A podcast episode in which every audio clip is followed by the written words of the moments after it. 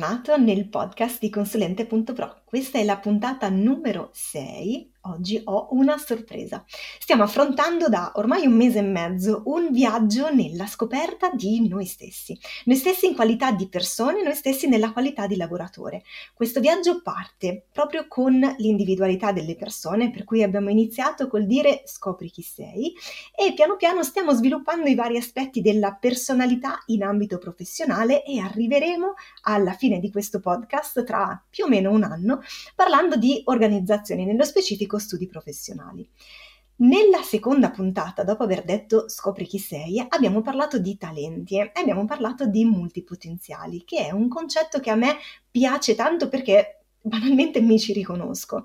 E pensando ai multipotenziali mi sono resa conto che in realtà io una multipotenziale la conosco, ce l'avevo anche in casa, era l'ospite della prima puntata. Se non hai ascoltato la prima puntata, male male, ti lascio a disposizione nei commenti il link, valla assolutamente ad ascoltare ho tentennato perché in realtà ho creato anche la versione video del, del, podcast su Spotify, quindi adesso il video si può guardare sia su Spotify sia su YouTube, quindi puoi andare sia ad ascoltarla sulla tua piattaforma preferita o se già non sei uh, utente di YouTube o di Spotify puoi anche andare a vederla. E quindi Prima puntata, Emanuela Spernazzati, la nostra multipotenziale, che è tornata per noi per parlare dell'argomento di oggi, cioè cosa vendi. Ciao Emanuela, bentornata. Ciao, grazie, grazie di avermi rinvitata. No, io sono contentissima perché mi piace parlare con persone che sono coinvolte e non persone che si inventano di parlare di un determinato argomento. Tu oggi ci racconterai la tua vita.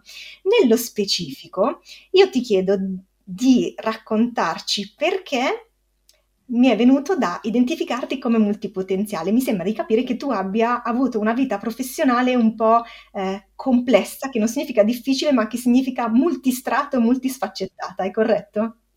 Sì, è corretto. Sono una persona molto curiosa e soprattutto, forse una cosa che non sai è che nella mia famiglia il lavoro è sempre stato molto importante come espressione di sé. Quindi io mi sono affacciata al mondo del lavoro eh, pensando che fosse davvero un'opportunità, mm, nel senso nella mia famiglia davvero non ho mai sentito nessuno lamentarsi del lavoro, ma più che altro eh, elogiare quanto questa dimensione li aiutasse a ehm, manifestare qualcosa di loro. Ti dico solo per esempio, eh, mia madre era un atleta, ebbe dei buoni risultati, vorrei dire ottimi risultati, e cominciò a insegnare educazione fisica per meriti sportivi non aveva ancora finito l'università, assolutamente. Quindi solo per dirti come eh, sì, mh, mm, nella mia famiglia è capitato di entrare nel mondo del lavoro più come premio che non come dovere. E ehm, forse è dato anche da questo il fatto che mi ha sempre affascinato un po' tutto, quindi quando ho compiuto 18 anni ho cominciato a fare di tutto, ovviamente mentre, mentre studiavo. E qua ti risparmio, però ti puoi, puoi immaginare dal, eh, dalla cameriera alla lettrice d'italiano eh, eh, in Germania, alla, in gelateria, insomma qualsiasi cosa. Quello che però mi è sempre piaciuto è stato, eh, da sempre, è parlare con le persone. Mi piace la comunicazione, mi piace la psicologia, mi piacciono le lingue e mm, mi sono laureata nel momento giusto perché proprio in quel periodo hanno aperto quelle che allora erano le agenzie interinali, quindi le agenzie per il lavoro. E mentre cercavo lavoro ho pensato che bel lavoro, che bel lavoro cercare questo, trovare questo matching tra l'azienda e la persona, in modo che il lavoro possa essere qualcosa che è degno di far parte della tua vita, della tua identità. A me, ad esempio, non piace parlare di work-life balance, quindi perché sembra che il bilanciamento tra lavoro e vita sia come dire allora la vita, quindi il lavoro è il contrario della vita. E, e questo, questo, mi è piaciuto. Quindi ho lavorato eh, come, come recruiter, mi è piaciuto lavorare come orientatrice perché è molto diverso, anche se potrebbe sembrare simile, ma è veramente un obiettivo diverso. E, e poi come HR manager che era un po', era un po il sogno di, eh, di, di tutti quelli che cominciavano a lavorare come recruiter. Dopodiché ho deciso che, che, volevo lavorare solo per me, quindi ho deciso di mettermi in proprio e in questo caso sono riuscita a fare più cose insieme, che era un po' quello che, che volevo. Quindi fare formazione, fare consulenza per l'HR, ma anche eh, fare career, career coaching e, o executive coaching, quindi aiutare un po' le persone anche nella loro carriera, quindi non solo lato azienda, ma anche lato persona. Qui ti ho riassunto un pochino i vari passaggi. Sì, raccontata così sembra in realtà una carriera abbastanza lineare. Nella realtà io mi sono imbattuta qualche settimana fa in un tuo post che mi ha fatto sorridere perché ricalca un po' quello che è successo a me, nel senso che eh, anch'io ho avuto un paio d'anni in cui ho fatto completamente tutt'altro, una cosa che non c'entra niente con me, perché per due anni io eh, mi sono occupata di alimentazione. Ok, e quindi cucinavo a, a casa delle persone e eh, organizzavo eventi, organizzavo cene, organizzavo corsi di cucina. Mi sono divertita tantissimo, ci ho provato e ancora su internet, googlando il mio nome, si trova la mia faccia legata a quell'attività lì. Eh, perché dico che è successo, che è simile quello che è successo a te con quello che è successo a me? Perché tu ancora da qualche parte, forse probabilmente in qualche angolino del web, sei legata a una definizione simpatica che è Magic Teacher. Quindi tu hai trovato il tuo posizionamento come Magic Teacher, ti sei inventata un lavoro che esulava completamente da quel tuo eh, filone legato, che comunque è, è composito, no? Perché c'è la parte di psicologia, di comunicazione, anche l'attività di coaching che tu fai è dedicata a eh, aiutare le persone ad esprimere il proprio potenziale all'interno del lavoro o di crearselo. Um, quindi è parallela ed è staccata da quell'altra attività che era legata alle persone ed Magic Teacher. Ti sei posizionata? Domanda, perché qua arriviamo uh, nel clou. Tu avevi individuato un bisogno e l'hai soddisfatto e l'hai raccontato, oppure tu hai trovato una cosa che ti piaceva fare, che ti dava soddisfazione e quindi poi hai creato il bisogno, oppure ci hai provato, sei andata sul mercato e hai visto come reagivano le persone? Come, come funziona? Mi hai fatto una bella domanda perché in realtà questa volta io sono proprio partita da eh, un mio bisogno e una mia passione, sono proprio partita da me. In quell'epoca eh, mia figlia era molto molto piccola e io avevo la necessità e la voglia che lei crescesse bilingue perché io mi sono sposata in America, andavamo avanti e indietro, il mio lavoro me lo richiedeva e io la volevo portare con me. Quindi eh, volevo anche, anche questa cosa, volevo che ehm, se fosse mai successo che io mi fossi dovuta trasferire all'estero, la cosa più legata al lavoro di mio marito, ti devo dire comunque, eh, volevo che lei fosse, fosse autonoma, non avesse ostacoli aggiungi il fatto che io amo le lingue, amo le culture, amo tutto quello che è diverso. Ogni tanto scrivo anche che amo quelli che mi danno torto, purché lo facciano con i dovuti modi, perché mi aprono un altro punto di vista e secondo me una nuova lingua ti apre davvero un altro punto di vista se la studi anche come cultura. Quindi io volevo crescere una bambina bilingue, ma secondo te la mia bambina, quando io le parlavo in inglese o mio marito le parlava in inglese, gradiva questa cosa? No, allora, un'altra cosa che non ti ho detto, amo molto anche la pedagogia. Ovviamente la amo, non sono un'esperta.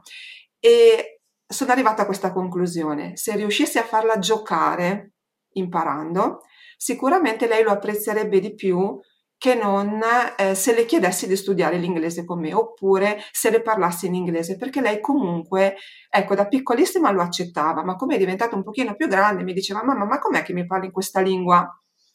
Che, che, che, in realtà non è la mia, non è la tua, non è quella del paese in cui abitiamo. E quindi ho pensato di, eh, ovviamente come mio solito, ho studiato, mi sono iscritta ad un corso che, eh, eh, ad un master di, di glottodidattica e ho pensato di organizzare un gruppo di bambini che insieme a lei volessero studiare l'inglese con, con, il metodo naturale. Adesso ti dico che è abbastanza comune, si trova un pochino dappertutto. All'epoca io davvero avevo cercato tanto, ma non avevo trovato nulla per lei, perché lei era ancora piccola ma già capiva bene.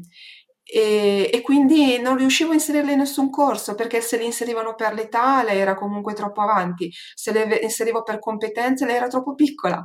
E quindi io un po' una, insomma, quando posso faccio da me. Allora, visto che non ho trovato questa opportunità, l'ho creata, eh, era importante che lei avesse altri bambini intorno e quindi che giocasse. E quindi abbiamo, ho, ho creato questa cosa eh, posizionarmi è stato necessario per attirare un numero sufficiente di bambini che volessero giocare con lei, il che voleva dire un numero sufficiente di mamme che pensassero che io fossi credibile come insegnante di inglese. E quindi ho dovuto posizionarmi per quello, per, per creare questa cosa che è durata il tempo, eh, che è servito diciamo, il tempo in cui mia figlia ha sopportato questa mia cosa e quindi l'ha fatta volentieri e con piacere e poi è morta con, eh, diciamo, si, si, è evoluta e si è spenta e non l'ho portata avanti perché non voleva essere il mio lavoro di una vita. Però per quel, per quel momento è stato un, un grosso investimento di tempo e di energia e devo dire che sono molto soddisfatta. Tu Uh, mi ha raccontato questo come è nata, la Magic Teacher, e se dicevamo che sei un'appassionata di psicologia e di comunicazione, c'è la parte di psicologia in cui tu ti sei fatto un'idea chiara di quello che tu volevi raggiungere. Ecco, questo di quello che volevi fare, che tu volevi comunicare, e questo uh, potrebbe essere un, un, obiettivo raggiungibile con quello che hai raccontato nella, nella puntata precedente. Dall'altra parte c'è la parte di comunicazione, perché tu hai detto dovevo essere credibile nei confronti delle altre persone e quindi tu hai dovuto comunicare questa tua passione, questa tua capacità e anche questo tuo desiderio, questo tuo anche coinvolgimento. Come hai fatto? Come ci sei riuscita? Allora, ti faccio, mm, ti dico proprio come ho fatto in quel caso. In quel caso io ero una mamma che aveva ovviamente delle competenze linguistiche e anche delle competenze didattiche e glottodidattiche eh, che si voleva interfacciare con delle altre mamme che potessero avere lo stesso bisogno o desiderio. Nel mio caso era, era proprio un, un, un, bisogno, però poteva essere un desiderio. Quindi ho raccontato la mia storia di mamma e quindi mi sono proprio presentata come una mamma che aveva scelto di aprire le porte del mondo a sua figlia. Lo so che è un po' grande come cosa, però bisogna un pochino creare un'immagine ho, ho dato, essendo un'attività eh, in presenza, ho, ho dato il nome di Il mondo in città, io abito in una piccola città e ho detto se noi non possiamo andare nel mondo con, una, con, con, dei bambini piccoli, sarà il mondo che viene da noi e quindi che gioca con i nostri bambini. Quindi il mondo in città significava, eh, nel mio caso era per l'inglese, potenzialmente poteva essere per un'altra lingua, nel mio caso significava portiamo qua l'esperienza dell'apprendimento della lingua inglese nella, in modo naturale e, ehm, e, quindi ho raccontato la mia storia di mamma che stava facendo questa cosa e ho chiesto se anche tu mamma vuoi dare un'opportunità in più a tuo figlio o a tua figlia, se vuoi aprirgli o aprirle delle porte in più, qua c'è una delle possibilità. Quindi l'apprendimento di una lingua, in questo caso io posso offrire l'inglese e posso offrire questa, questa, metodologia. È stato proprio così, è stata una comunicazione da mamma a mamma e mh, abbastanza emotiva, nel senso mh, regala a tuo figlio la chiave per il futuro. Ovvio era una chiave, però ecco, abbiamo, oh, oh, mi sono espressa in questo modo e, e molte mamme sono arrivate. Ovviamente ho dovuto aggiungere eh, qualcosa che dimostrasse la mia competenza e per quello ti dico dovevo essere credibile. Quindi i due, allora, immedesimazione nella, nella persona a cui parlavo, eh, emozione, perché si parla di figli, e poi credibilità, perché ovviamente dovevo, dovevo dare una certa sicurezza, considera la mamma che dà eh, il proprio figlio o la propria figlia per un'ora, due ore, tre ore alla settimana ad un'altra persona. Quindi ecco, queste sono state un po' i, le chiavi. Guarda che tu prima hai detto una cosa, eh, mi hai detto è esagerata, in realtà no, aprire le porte del mondo, era così giusto? Mm-hmm, sì. um, quando tu apri le porte del mondo, quando tu dici di aprire le porte del mondo, la persona che ti ascolta si immagina proprio, si immagina il mondo e si immagina le porte. Sembrerà esagerata, ma come dicono in francese stretto, chi se ne frega, perché è proprio quando si dà un'immagine esagerata che questa immagine rimane nella testa. C'è anche una tecnica di memoria che non mi ricordo assolutamente come si chiama, ma che funziona esattamente così.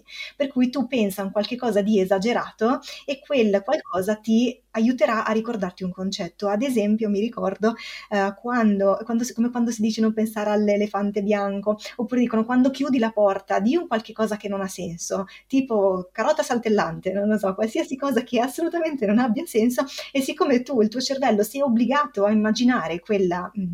A immaginare quell'immagine, che beh, non è bello da dire, però è, sarà quella che ti aiuterà, che ti fungerà da ancora per, per ricordare. Eh, di questo parlano anche i fratelli che dovrebbero chiamarsi Heath, qualcosa di simile, in un libro che in inglese si chiama Made to Stick e non so se in italiano è stato forse tradotto in idee che attaccano, però, o che appiccicano, però non, non dà la stessa, la stessa, lo stesso significato, ecco, non trasmette la stessa immagine.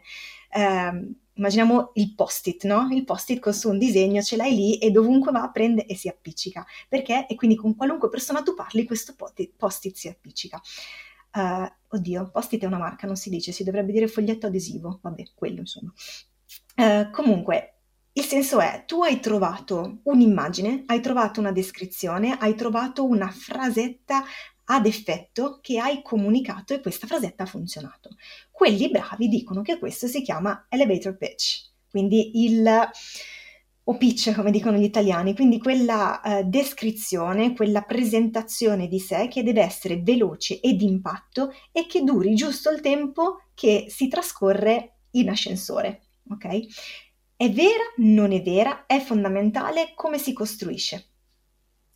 È, è importantissimo. Allora, è importantissimo secondo me avere, sai, il naming, un, un buon nome, un buon slogan, una buona descrizione breve, perché tu immagina, io dico sempre che è un po' come avere un biglietto da visita in tasca.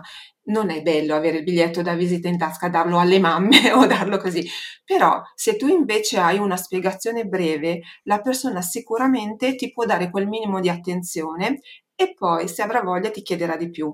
Quindi riuscire a spiegare in pochissime parole chi sono, cosa faccio, come lo faccio per chi lo faccio, ma veramente in poche parole, ti dà l'opportunità anche in una conversazione qualsiasi, quando ci si ritrova e ci si chiede eh, ma tu chi sei? Che cosa fai nella vita? Puoi descrivere molto brevemente questa cosa, ma in modo che si capisca.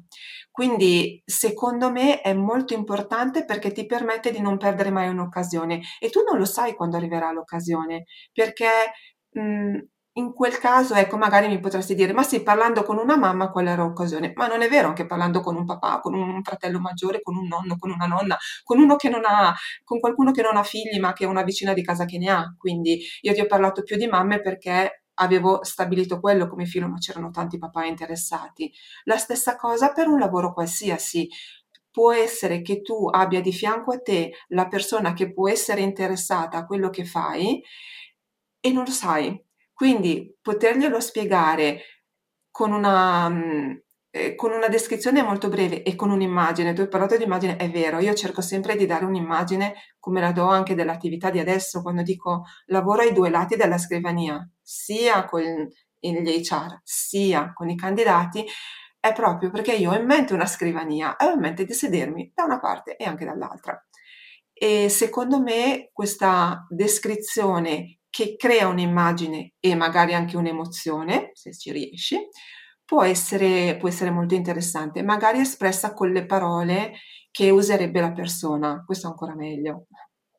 Ecco, mi sa che tu non te ne sei resa conto, ma ci hai raccontato un po' il tuo segreto per diventare una una multipotenziale seriale, una posizionata seriale. Quindi una persona che una volta dopo l'altra riesce a reinventarsi e a delineare, definire bene uh, la propria figura e quindi poi a raccontarla. Poi il posizionamento secondo me viene successivo. L'idea parte tutta dalla testa, parte dal capire se stessi. Quindi l'elevator pitch parte da dentro, parte dal cuore, parte dall'anima, non lo so, da qualche cosa che sta in mezzo al petto, che è collegata anche con la testa, perché ritorniamo sempre al fil rouge a capisci chi sei, scopri chi sei. Quindi torniamo Vedi che ha senso trovare il proprio fil rouge perché c'è di nuovo la psicologia e prendo anche um, spunto da una mail che ci siamo scambiate io e te, che vediamo se la ritrovo. Ecco qua. Quindi conosci te stesso, poi conosci il tuo target. Quindi tu prima hai parlato di mamme, quando tu dici utilizziamo il linguaggio di chi ci ascolta, questo è importantissimo perché se io utilizzo un sacco di parole in inglese con un, eh, una persona che fa l'avvocato, Può anche essere che mi guardi e mi dica ma parla come mangi e non mi segue. Al contrario, se parlo con un manager, io mi devo aspettare che lui mi usi un sacco di parole in inglese e quindi devo adattare la mia comunicazione alla sua. Vale per la persona che ha studiato tanto e quindi posso dare per scontato tanti concetti e per la persona che invece ha studiato poco e quindi devo o che magari ha una certa età e quindi devo semplificare, semplificare il più possibile per arrivare.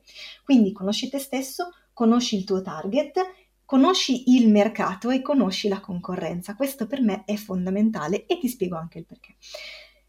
Il mercato dei professionisti si divide in due grandi categorie. Quelli che fanno una professione conosciuta, quindi l'idraulico, il commercialista, il, la parrucchiera, ok? E poi c'è l'altro mondo di quelli che fanno cose strane, per cui eh, alcuni li abbiamo citati l'altra volta, no? Eh, persone, c'era qualche cosa con l'alimentazione, col Giappone, poi c'era qualcos'altro con la musica. Ecco, queste persone sono le prime, e ce ne sono tante, eh, senza andare a questi esempi veramente particolari, ce ne sono tante ehm, che davanti alla domanda ma tu che cosa fai, che lavoro fai, fanno scena muta. Non perché non lo sappiano, ma perché banalmente non si sono preparate.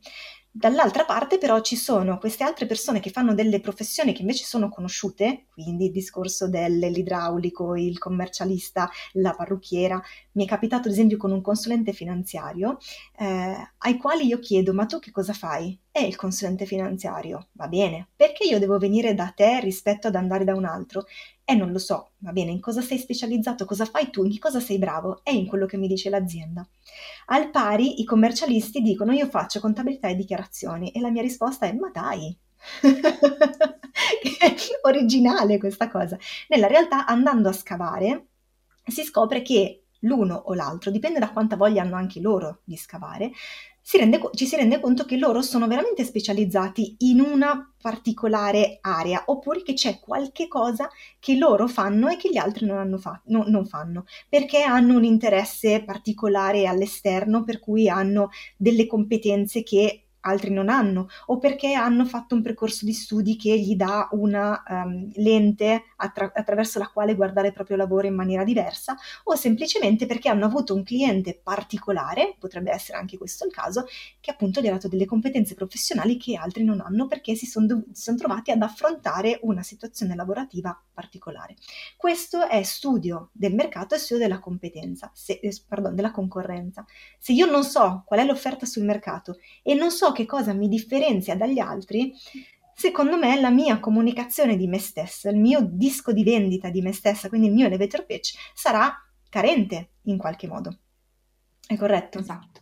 Esatto, ci sono secondo me molti motivi per cui noi dovremmo capire bene come facciamo questo lavoro. Io nel come intendo dire se io e altre 10 persone svolgiamo lo stesso lavoro, ma veramente facciamo la stessa cosa? Quindi un cliente che si rivolge a me o un'altra persona davvero avrà lo stesso trattamento, lo stesso servizio, lo stesso risultato? Si sentirà nello stesso modo? Allora l'unica arma è il prezzo. Questo è uno dei motivi per cui io di solito dico serve differenziarsi. Spesso le persone mi dicono ma io non ho niente di speciale. Non ho mai detto che deve essere speciale, ho detto che deve essere tuo. Quindi eh, ciascuno di noi ha qualche cosa sì, di speciale, diciamolo, diciamo di speciale, anche se a noi sembra naturale, perché noi spesso abbiamo dei talenti, delle doti, delle qualità e le sottovalutiamo perché le abbiamo, come dire, gratis, cioè ce le abbiamo lì ma gli altri magari non le hanno. Quindi io di solito dico proprio questa cosa: se la tua, eh, il tuo job title, la tua headline, chiamalo come vuoi, come tu eh, proponi il tuo lavoro, è uguale a quello di tutti gli altri, allora ti manca qualcosa. Perché io non ti potrò notare, ricordare, per quello, per, per, perché ce ne sono tanti. Se invece tu ci abbini un qualcosa che può essere appunto anche l'essere specializzato in o essersi occupato di o offrire un servizio leggermente diverso. Prova a guardare magari nella concorrenza, prova a guardare le persone di cosa si lamentano, i clienti intendo dire. Eh, magari tu sei in grado di accontentare quelle persone rispetto a quel bisogno e altri concorrenti non lo fanno. E tu forse non sei in grado di accontentarli su quest'altro, ma anche quello è importante. Secondo me noi dovremmo avere un cliente ideale in mente e rivolgersi a lui, a rivolgerci a lui, anche perché se non abbiamo questo cliente ideale e se ci rivolgiamo a tutti, ci arriva un po' di tutto. Se invece noi cerchiamo di attrarre il nostro cliente ideale, ovvio arriveranno tanti, tante tipologie diverse di cliente, ma soprattutto, si spera, lo facciamo bene, quello. Quindi ad, ti, mi, viene in mente un, un, mio cliente che ha come eh, punto di forza il fatto di avere un orario di apertura molto molto molto ampio e una disponibilità nel servizio, una cura nel servizio davvero, davvero molto importante. Prima abbiamo ragionato sul fatto che è sostenibile questa cosa perché mi sono un po' preoccupata, devo dire, però mi ha assicurato di sì. Ecco, questa è una cosa che quasi nessuno ha. Se lui riesce ad averlo in maniera sostenibile, ecco, questa è diventata una sua arma, una sua, ehm, una, una sua particolarità, potremmo chiamarla unique value proposition, magari tu dici è, è poco, non è poco perché nel lavoro eh, che svolge questa persona ehm, ci sono problemi di urgenza. Quindi il fatto di sapere che il mio fornitore in caso di urgenza, io sono un'azienda ad esempio che lavora H24 7 su 7, in caso di urgenza questa persona mi risponde anche il sabato è già molto, anche il sabato mattina è già molto, magari anche la domenica non è il suo caso, può essere una cosa importante. Probabilmente il prezzo sale, ma Probabilmente l'azienda che ha una necessità di un fermo macchine importante preferisce pagare un pochino di più ma non perdere migliaia, migliaia di euro all'ora per un fermo macchine. Ti ho fatto un esempio qualsiasi, ecco, però anche un, un, un libro professionista che offre una consulenza di un certo tipo può bilanciare. Ovviamente io non spingo mai sul 24H per un libro professionista, c'è molto altro, però sapere che cosa ti caratterizza è davvero importante. Chiudo con una frase che ho fatto diventare un po' il mio mantra e che cerco sempre di trasmettere. Uh, se capita la butto come citazione, ci faccio una grafica perché mi ha davvero colpita. Il professionista che viene scelto soltanto per il prezzo ha perso in partenza.